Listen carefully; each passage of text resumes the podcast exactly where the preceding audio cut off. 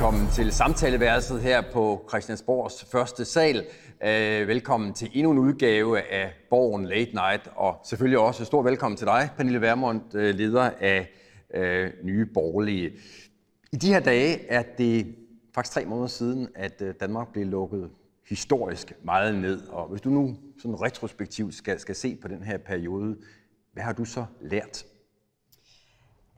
Jeg har lært, at man skal lytte til sin mavefornemmelse, når man bliver stillet over for et hastelovforslag, som er så vidtgående, som ændringerne i epidemiloven var.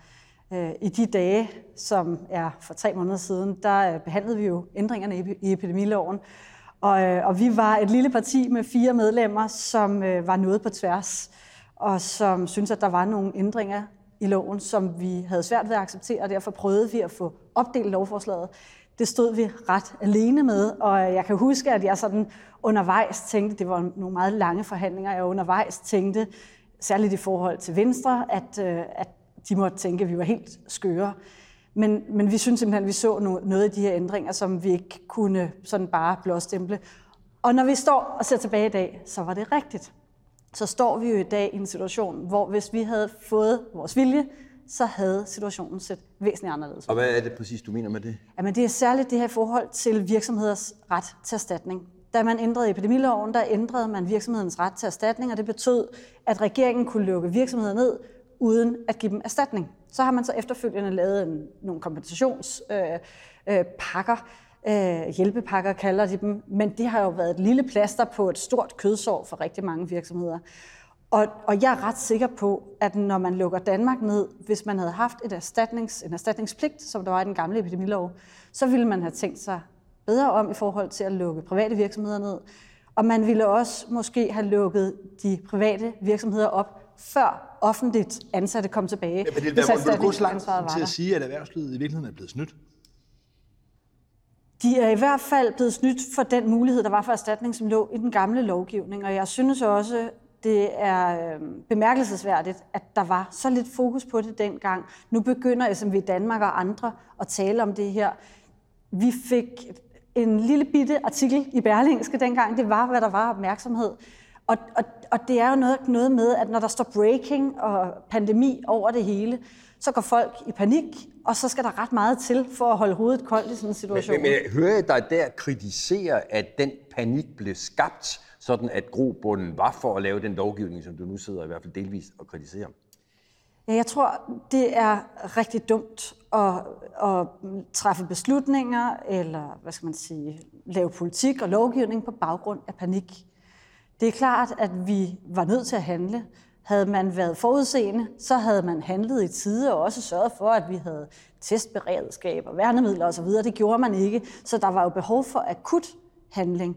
Men at handle i panik, det betyder jo, at man samtidig kommer til at træffe nogle forkerte beslutninger. Jeg kan godt forstå, at de røde partier og regeringen, som jo øh, har et andet forhold i forhold til private virksomheder, øh, og som måske også er dem, der skal sidde og finde ud af, hvor skal pengene så findes efterfølgende, at de synes, at det er en god idé at fjerne erstatningskravet, men at de borgerlige partier ikke var med. Men det, er, det, er det, du siger i virkeligheden, at man gik så meget til makronerne der i marts måned, at der i hvert fald sidder nogle virksomhedsledere, der med en vis ret kan sige, at for dem var kuren værre end sygdommen? Ja, bestemt.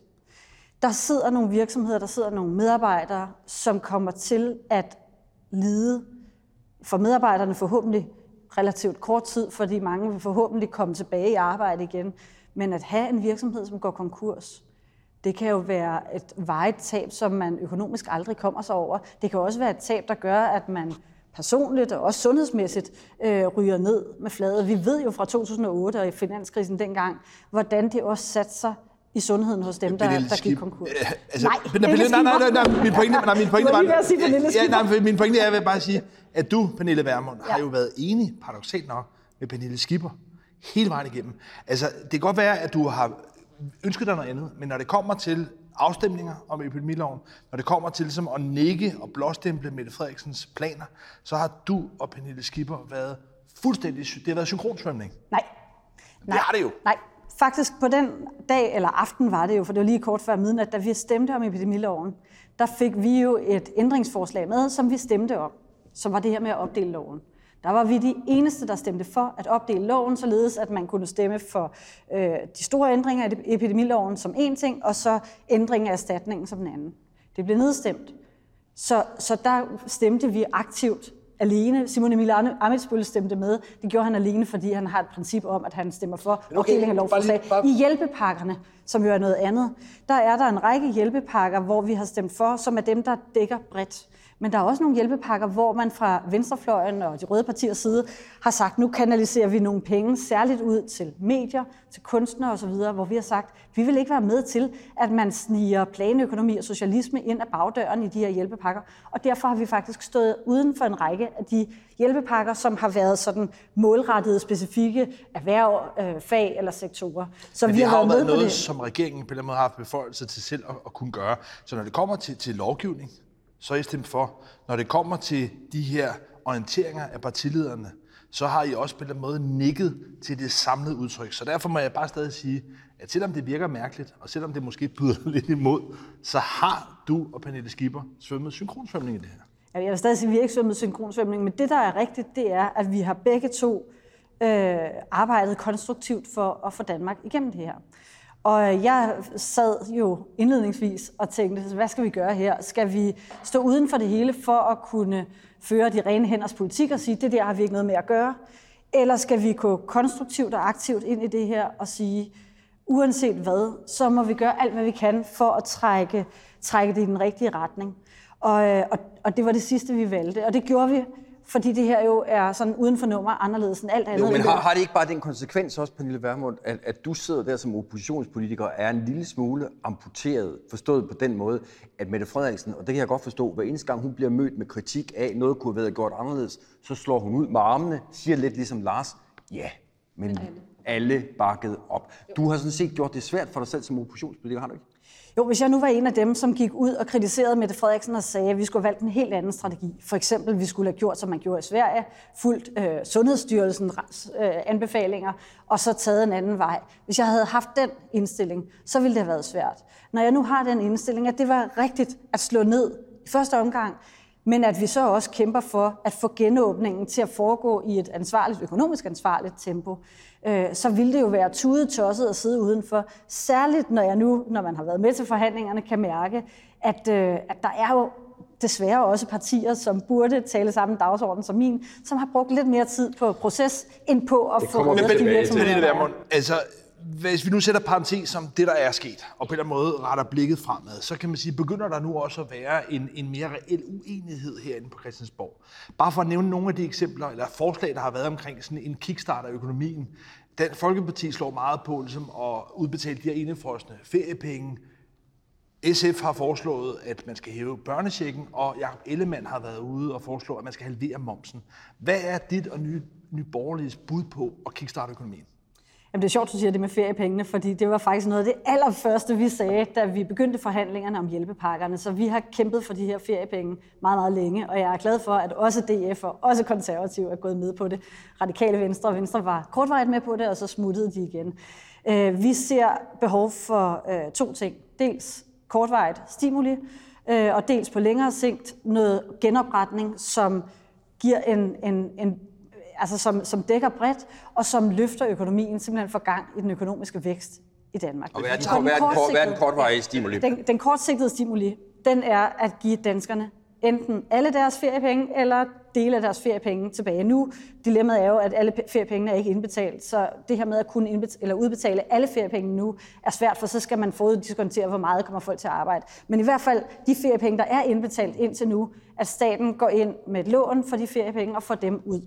Når vi synes, det er relevant med stimuli, så er det jo ikke fordi, der er et, sådan et ekstremt hul i forhold til, at folk bruger penge. Det ser gudskelov ud til, at folk de bruger penge, men det er fordi, det jo er folks egne penge, som staten har taget. De har taget dem med den øh, begrundelse, at der var risiko for en overophedning. Jeg skal forstå, og mener, du ikke, mener du ikke, at der er behov for at kickstarte økonomien? Jo, det mener jeg bestemt. Men, det, men når, vi nej, når, når vi taler om at kickstarte økonomien, så er der jo altså de penge, der kommer ud som, øh, som indefrosne feriepenge, de var jo ikke ret længe. Altså, der går ikke ret mange måneder, og så er, så er de toppet af. Og derfor er man nødt til at sikre, at Danmark som øh, land, som samfund, klarer sig økonomisk bedre i forhold til andre lande i den konkurrence, der vil være øh, fremadrettet. Og der har, vi jo, der, har, ja, der har vi jo den udfordring, at der dels er en sværere afsætning af vores varer. Der vil også være, det vil også være sværere for virksomheder i Danmark, som er afhængige af import af varer, der bliver produceret andre steder, at komme altså få produceret deres varer. Så der er noget i forhold til eksporten, som, som kan blive risikabelt. Men, men du startede med at sige, at, ja. at nogle af dem, der faktisk har haft det allersværest i den her, øh, under den her krise, det, det er de selvstændige, måske virkelig de små selvstændige. Ja. Hvordan bliver de hjulpet af, at man frigiver de her feriepenge?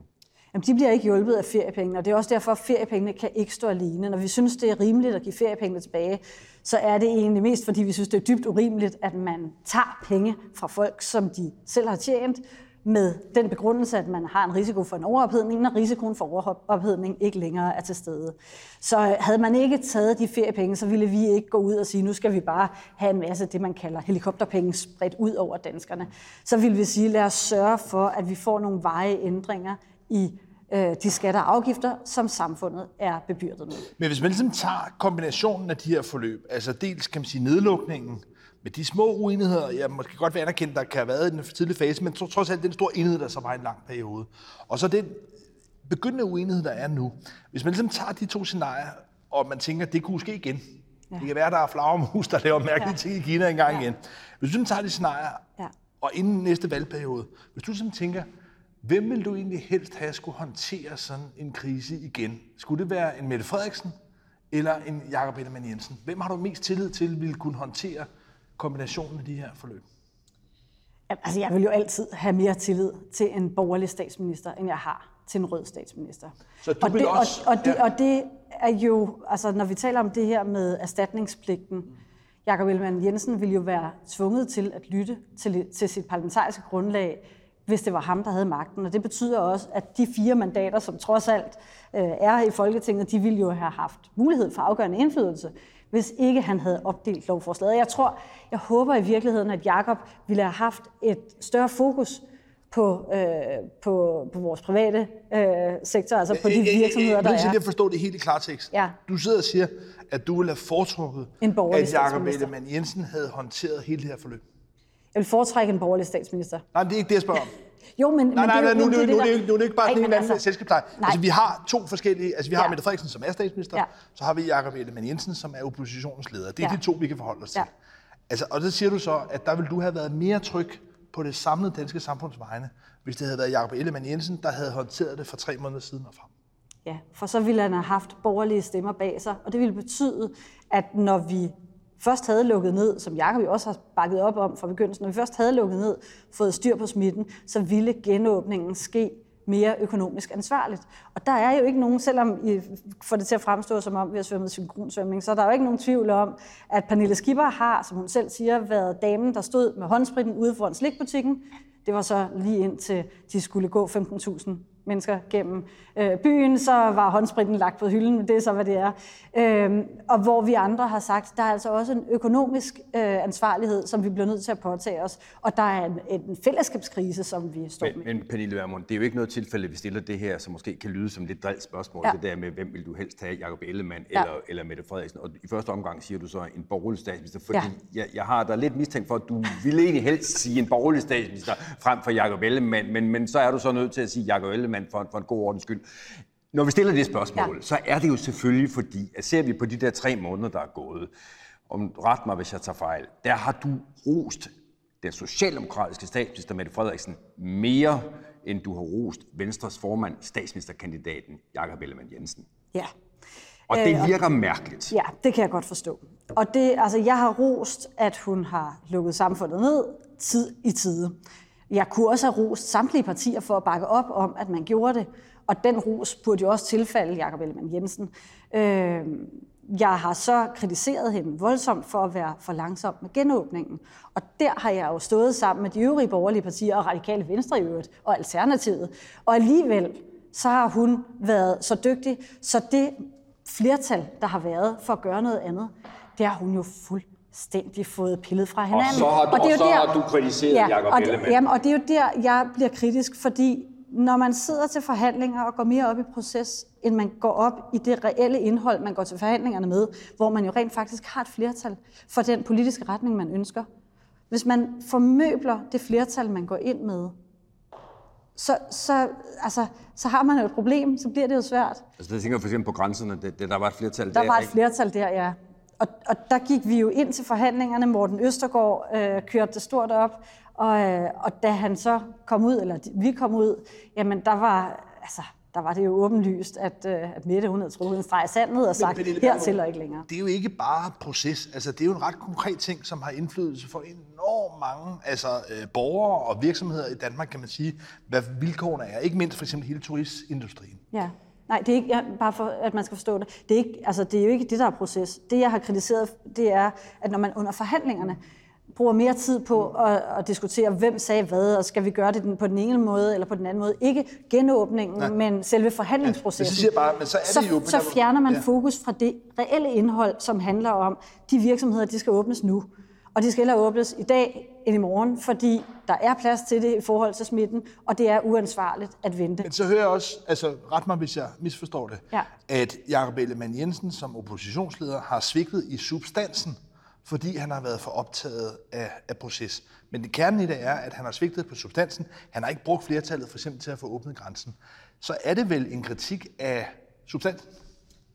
Ja, det er en, en kritik af, af resultatet af substansen, som jeg tror ville være blevet bedre. Jeg tror, ville være, vi ville kunne komme længere, hvis, hvis de borgerlige partier, som jo så indimellem har haft radikale venstre med sig, øh, og Alternativet, hvis, hvis vi havde kunnet fokusere på, hvad er det, vi politisk gerne vil, frem for alt det her snak. Og det er faktisk ikke, for at sige det sådan, det er jo ikke kun Jakob Ellemann Jensen.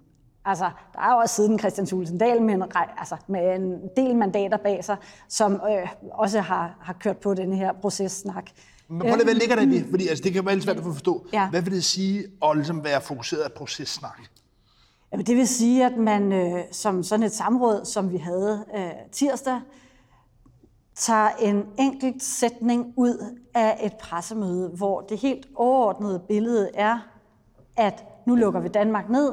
Det er en politisk beslutning, baseret på noget rådgivning fra en række myndigheder. Så tager man en enkelt sætning ud, som jeg medgiver kunne have været formuleret bedre, og hvis man kun havde set den enkelte sætning, så kunne jeg godt forstå, at man havde siddet tilbage som politisk parti og tænkt, hvad mener hun egentlig? Men her sidder vi jo med en, altså vi sidder med en kæmpe viden. Jeg tror, jeg tror ærligt talt ikke, at man i de seneste årtier har haft en situation som denne her, hvor partiledere fra det yderste venstre til det yderste højre har været så informeret, både fra regeringen og også fra myndighederne, og dermed jo har vidst, hvad var grundlaget for de beslutninger, der blev truffet. Og hvis ikke man har vidst det, så har man Pernille, haft mulighed for at stille spørgsmål. Jeg bliver nødt til lige at vende tilbage øh, til spørgsmålet fra før, fordi når du sådan set altså, redegør for, at Mette Frederiksen i substansen også har truffet de rigtige beslutninger, på trods måske af nogle mm. øh, formuleringer. Og Jakob Ellemann Jensen på en eller anden måde har øh, fået tumlet det hele sammen, på trods af, at han faktisk i en periode havde et flertal bag sig, så er jeg altså meget svært ved at forstå, hvordan du kan sidde og sige, at du ville have været mere tryg ved, at Jakob Ellemann Jensen havde håndteret hele det her forløb, end Mette Frederiksen. Altså, det stemmer ikke overens med, hvad du øvrigt har sagt, og jeg synes ikke, det gør, hvad du siger her. Nej, men jeg, når, jeg, når jeg siger, at jeg vil være mere tryg ved en borgerlig statsminister, Jamen, det er ikke så, nej, men, eller Jakob, så er det jo fordi, jeg, jeg tror sådan set ikke, at Jakob ville have, altså jeg tror, han ville have gjort det samme som Mette indledningsvis. Øh, der, hvor, hvor Jakob og andre begynder at tumle det rundt, eller gøre det svært for os, det er jo ikke i den indledende fase, hvor de store beslutninger skal træffes. Det er jo efter et stykke tid, hvor man, set fra mit perspektiv, kan se, nu er rampelyset for meget på Mette, hvad skal vi gøre for at få opmærksomhed? Og så laver man det her processpind, øh, hvor man ved, at det er jo, og det er jo ikke, altså igen, det er jo ikke så heller ikke kun Jakob og Tulsendal, det er jo også nogle medier, der elsker proceshistorier. Og så er det nogle danskere, som på en eller anden måde bliver trigget mere af at læse artikler om slagsmål, men, end af politiske Men hør lige her, altså vi har en statsminister, som har en popularitet, der, der savner ja. historisk sidestykke. Ja. Øh, du tilhører en blok, øh, som, og nu må du rette mig, hvis jeg tager fejl, trods alt gerne vil have et øh, magtskifte næste gang, der er valg. Tror du ikke, at Mette Frederiksen, hvis hun ser en udstilling som den her, vil sidde og knibe sig selv i armen over, at en, en, en, en førende politiker fra den blok i virkeligheden er hårdere ved en af sine egne, end ved statsministeren selv? Øh, jeg tror ikke, det, øh, det kommer bag på hverken Mette eller andre, at jeg siger, hvad jeg mener, og taler lige af posen, og, øh, og når jeg er hårdere ved mine egne, end jeg er ved Mette og Venstrefløjen, så er det jo fordi, jeg har ikke nogen forventninger til, at de skal øh, gøre, hvad jeg synes er rigtigt. Jeg har store forventninger til dem, som jeg er på hold med, og det er jo også derfor, man bliver ekstra kritisk og måske også ekstra skuffet, når, når, når dem, som man har forventninger til, så ikke lever op til de forventninger. Der er jo nogen, der har sagt... Og nu må, og nej, må jeg bare lige ja, sige, i forhold til det, vi talte om før, jeg er fuldstændig overbevist om, når man ser, hvordan Socialdemokratiet agerede, da de var i opposition, så er jeg sikker på, at hvis Jakob Ellemann Jensen havde siddet med magten, så havde han lukket ned lige så resolut som Mette, og så havde Socialdemokratiet formentlig opført sig lige så tåbeligt som oppositionsparti, som Venstre har gjort, fordi det ligger jo, altså sådan er politik desværre. Altså det er jo ikke noget nyt, at når den ene holder en nytårstale, så kommer den anden ud med en kritisk kommentar, eller den ene holder en åbningstale, så kommer, altså man siger én ting, når man har magten, og noget andet, når man er i opposition, og det er jeg så frygteligt træt. Men, men, men er historien også lidt den, at det faktisk på snedig vis er lykkedes Mette Frederiksen at charmere dig? Altså hun roser dig, og mod det står så en Lars Løkke Rasmussen, tidligere formand for Venstre, der i valgkampen øh, satte dig på... Ikke hvad mener du? Jamen, om, altså, jeg, jeg må han jo bare... sig ikke så umage. Nej, det gjorde han Nej, egentlig ikke. Han, altså, han, han satte dig i bås med ja, Rasmus ja, Paludan. Ja. Øhm, er du sådan til, til falds for, hvad det man siger, øh, billig portvin og slæsk tale? Er, er, er det det, vi er ude i? Nej, det er vi ikke. Øh, så vil jeg jo have bakket Jakob endnu mere op og haft hans ryg og alting. For mig handler det her om politik, og det handler om Danmarks fremtid. Og når, øh, altså jeg holder jo, vi holder månedlige møder blandt de borgerlige partiledere, og jeg... Men lidt dysfunktionelle møder hører man, at det er, ikke? Nej, det synes jeg faktisk ikke. Jeg synes egentlig, at det, det gode ved møderne er, og det kan godt være, at det er bare mig, der opfatter det sådan, det gode ved møderne er, at man siger, hvad man mener, og, og, og det kan godt, altså, der kan godt komme nogle, øh, nogle kontroverser og konflikter, men sådan er det. Det skal man jo kunne et eller andet sted. Men, men, øh, men, men tilbage til det andet. Altså, i virkeligheden har jeg det jo sådan med Jakob i forhold til Lykke, når I nu selv bringer det op, at så burde jeg jo have været total beskytter af Jakob. For Jakob har jo fra dag et afvist Lykkes øh, idioti og sådan fornækkelse af, at vi var vigtige øh, for, for, for Venstre. Lykke stod og sagde på valgnatten, vi har ikke brug for nye borgerlige. Og øh, da Jakob blev formand, det første han gjorde, det var jo at invitere mig ind til møde. Så, så det er ikke fordi, jeg er til falsk for smiger. Det er fordi, jeg simpelthen ikke vil være, jeg vil ikke være med til, at man, øh, at man siger et og gør noget andet. Jeg synes, det der politiske spil indimellem kan blive så øh, kynisk og så meget på grænsen til... Øh, det, det bliver let et cirkus. Altså, det bliver sådan et spil. Og, og det, det er virkelig rigtige menneskers øh, hverdag, man har med at gøre. Og i denne her periode har det jo mere end nogensinde før været ekstremt konkret, fordi man har taget så vidtgående redskaber i brug, som at lukke private virksomheder. Pernille Vermund, jeg har meget svært ved at se, når jeg jagter det udefra, at den her krise har bragt de borgerlige partier tættere sammen. Og jeg har faktisk lige så svært ved at se fremadrettet, hvad det egentlig er, der binder jer sammen. Jeg synes, der virker til at være nogle ret oplagte altså, øh, konflikter hvor man kan sige, for eksempel på det økonomiske område, der virker det til, at Dansk Folkeparti og Christian Tulsendal efter deres lange fløjt med Socialdemokratiet stadigvæk har en idé om at ville bruge flere penge på velfærd, ældrevelfærd, end måske på skattelettelser. Mm. På udlændingeområdet må jeg være ærlig at sige, at jeg også har lidt svært ved at se, at de kan man sige, måske toneangivende kredse i Venstre er helt på linje med dig. Så hvad er det egentlig for en pulje, I overhovedet er enige om i Blå Blok? Jamen, øh, det er jo rigtigt, at når man ser på de to blokke i dag, så er der jo nogle sådan meget markante øh, dagsordner i vores samfund, som splitter begge blokke. Både den økonomiske politik og udlændingepolitikken. Når man ser det på venstrefløjen, så er enhedslisten og radikale venstre jo bestemt ikke enige på økonomisk politik. Socialdemokratiet og radikale venstre er absolut ikke enige på udlændingepolitikken. Alligevel har de en fællesmængde, som handler om at føre Danmark i en mere rød retning på den økonomiske politik, altså mere omfordeling. Øh, og vi har en fælles dagsorden om, at der skal være mindre omfordeling, mere øh, vækstorienteret politik, også DF. Og jeg vil sige, selvom, selvom DF, jeg kan godt kritisere dem indimellem for at være for røde, men faktisk i denne her periode, når vi har siddet og holdt vores øh, blå partiledermøder, så har jeg indimellem tænkt om Christian Tulsendal, jeg tror faktisk, at denne her fase er god for vores borgerlige samarbejde. Når for at sige det som det er, Christian Tulsendal er jo virkelig en mand, som er optaget af, at pengene skal passe, og at man ikke skal smide penge ud i øst og vest.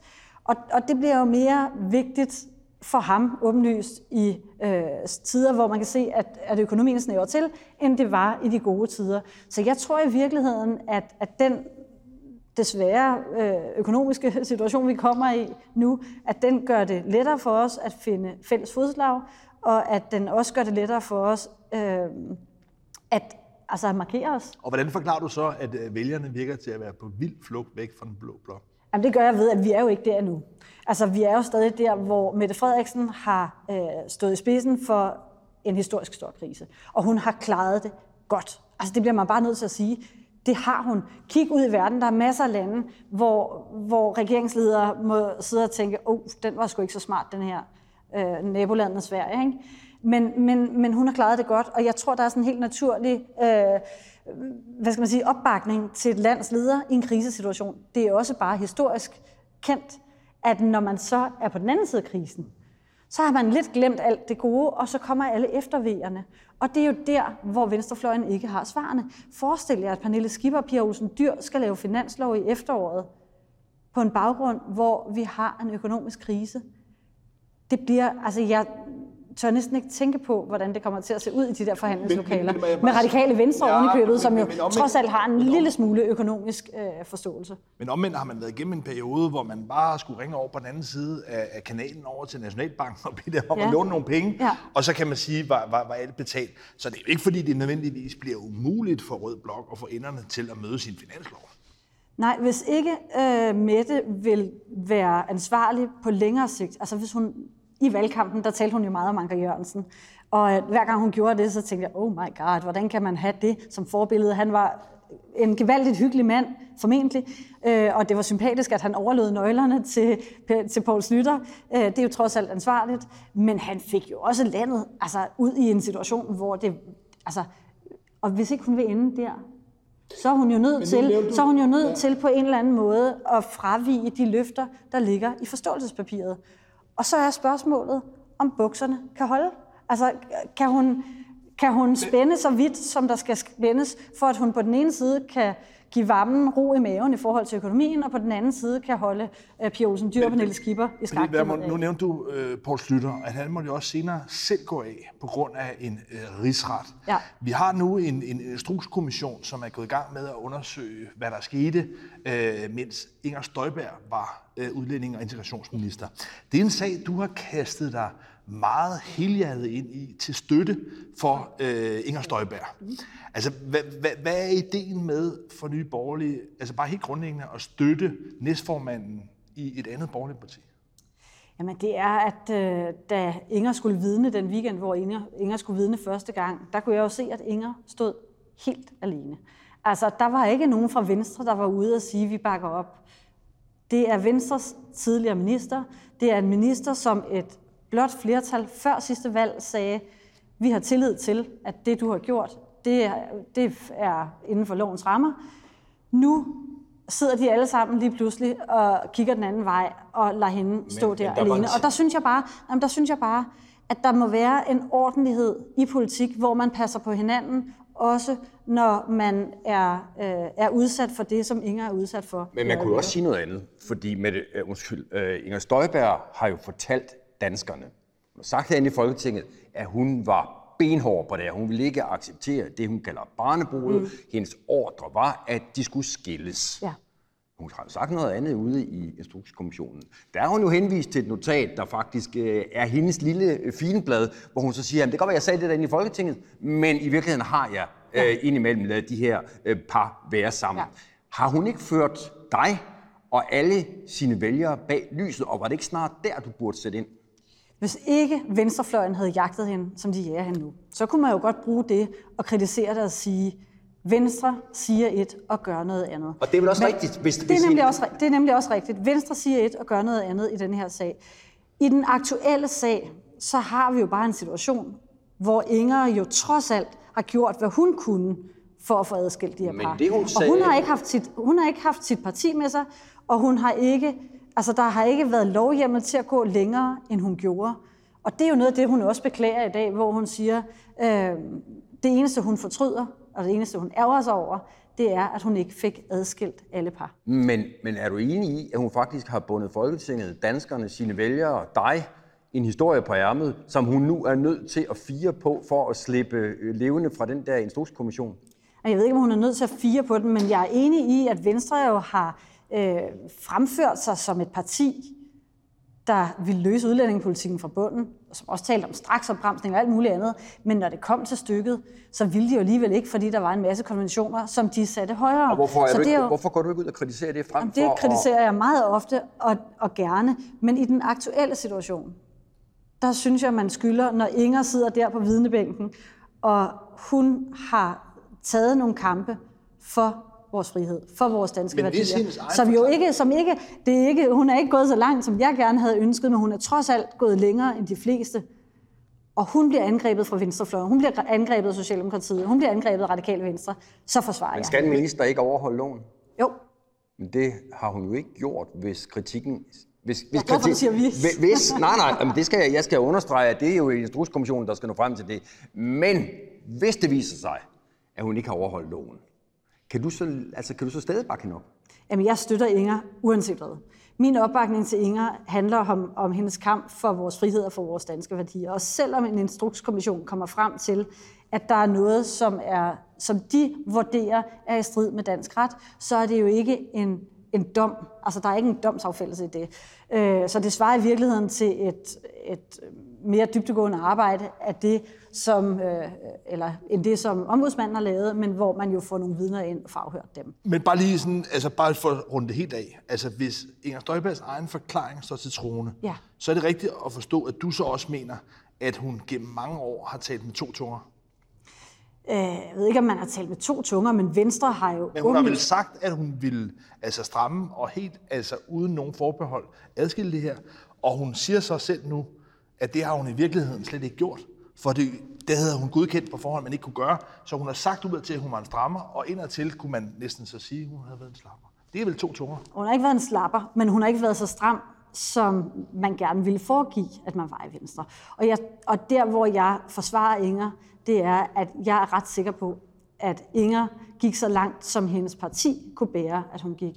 Tror du- og og ja. selvfølgelig som et, et flertal i Folketinget kunne bære, at hun gik. Og det kan man godt kritisere. Det er jo en af årsagerne til, at Nye Borgerlige er stiftet. Altså, at man har haft et flertal i Folketinget, der har lovet danskerne ja. at få løst de her problemer. De har talt en masse om det. De har fremført sig selv, som om de var øh, dem, der skulle løse det. Og i virkeligheden, så er problemerne jo bare blevet værre år for år. Og det, er måske også det, der kan, og det er måske også det, der kan undre sig, at når det rent faktisk ligesom bliver åbenbaret i en instruks, så kommer du så ud og siger, at det er fint nok, fordi nu skal vi bare støtte op. Men jeg var bare til mig afrundingsvis her og spørge dig, når man så selv ser på den her sag, som handler om Venstres næstformand, så kan det være, at det kommer frem til, at der slet ikke er nogen problemer, og så dør den med sig selv. Ja. Der er også en sandsynlighed for, at det er noget, der kommer til at ligge og skure, kan man sige, på Venstre, fordi der er trods alt folk i Venstre, som har et problem med anklagerne om en minister, der ikke har overholdt loven. Altså, det er umiddelbart noget, der ser ud til at ville svække den blå blok. Når vi tænker, lægger de her brikker sammen, tror du så oprigtigt talt på, at blå blok kan vinde næste valg? Ja, det tror jeg på.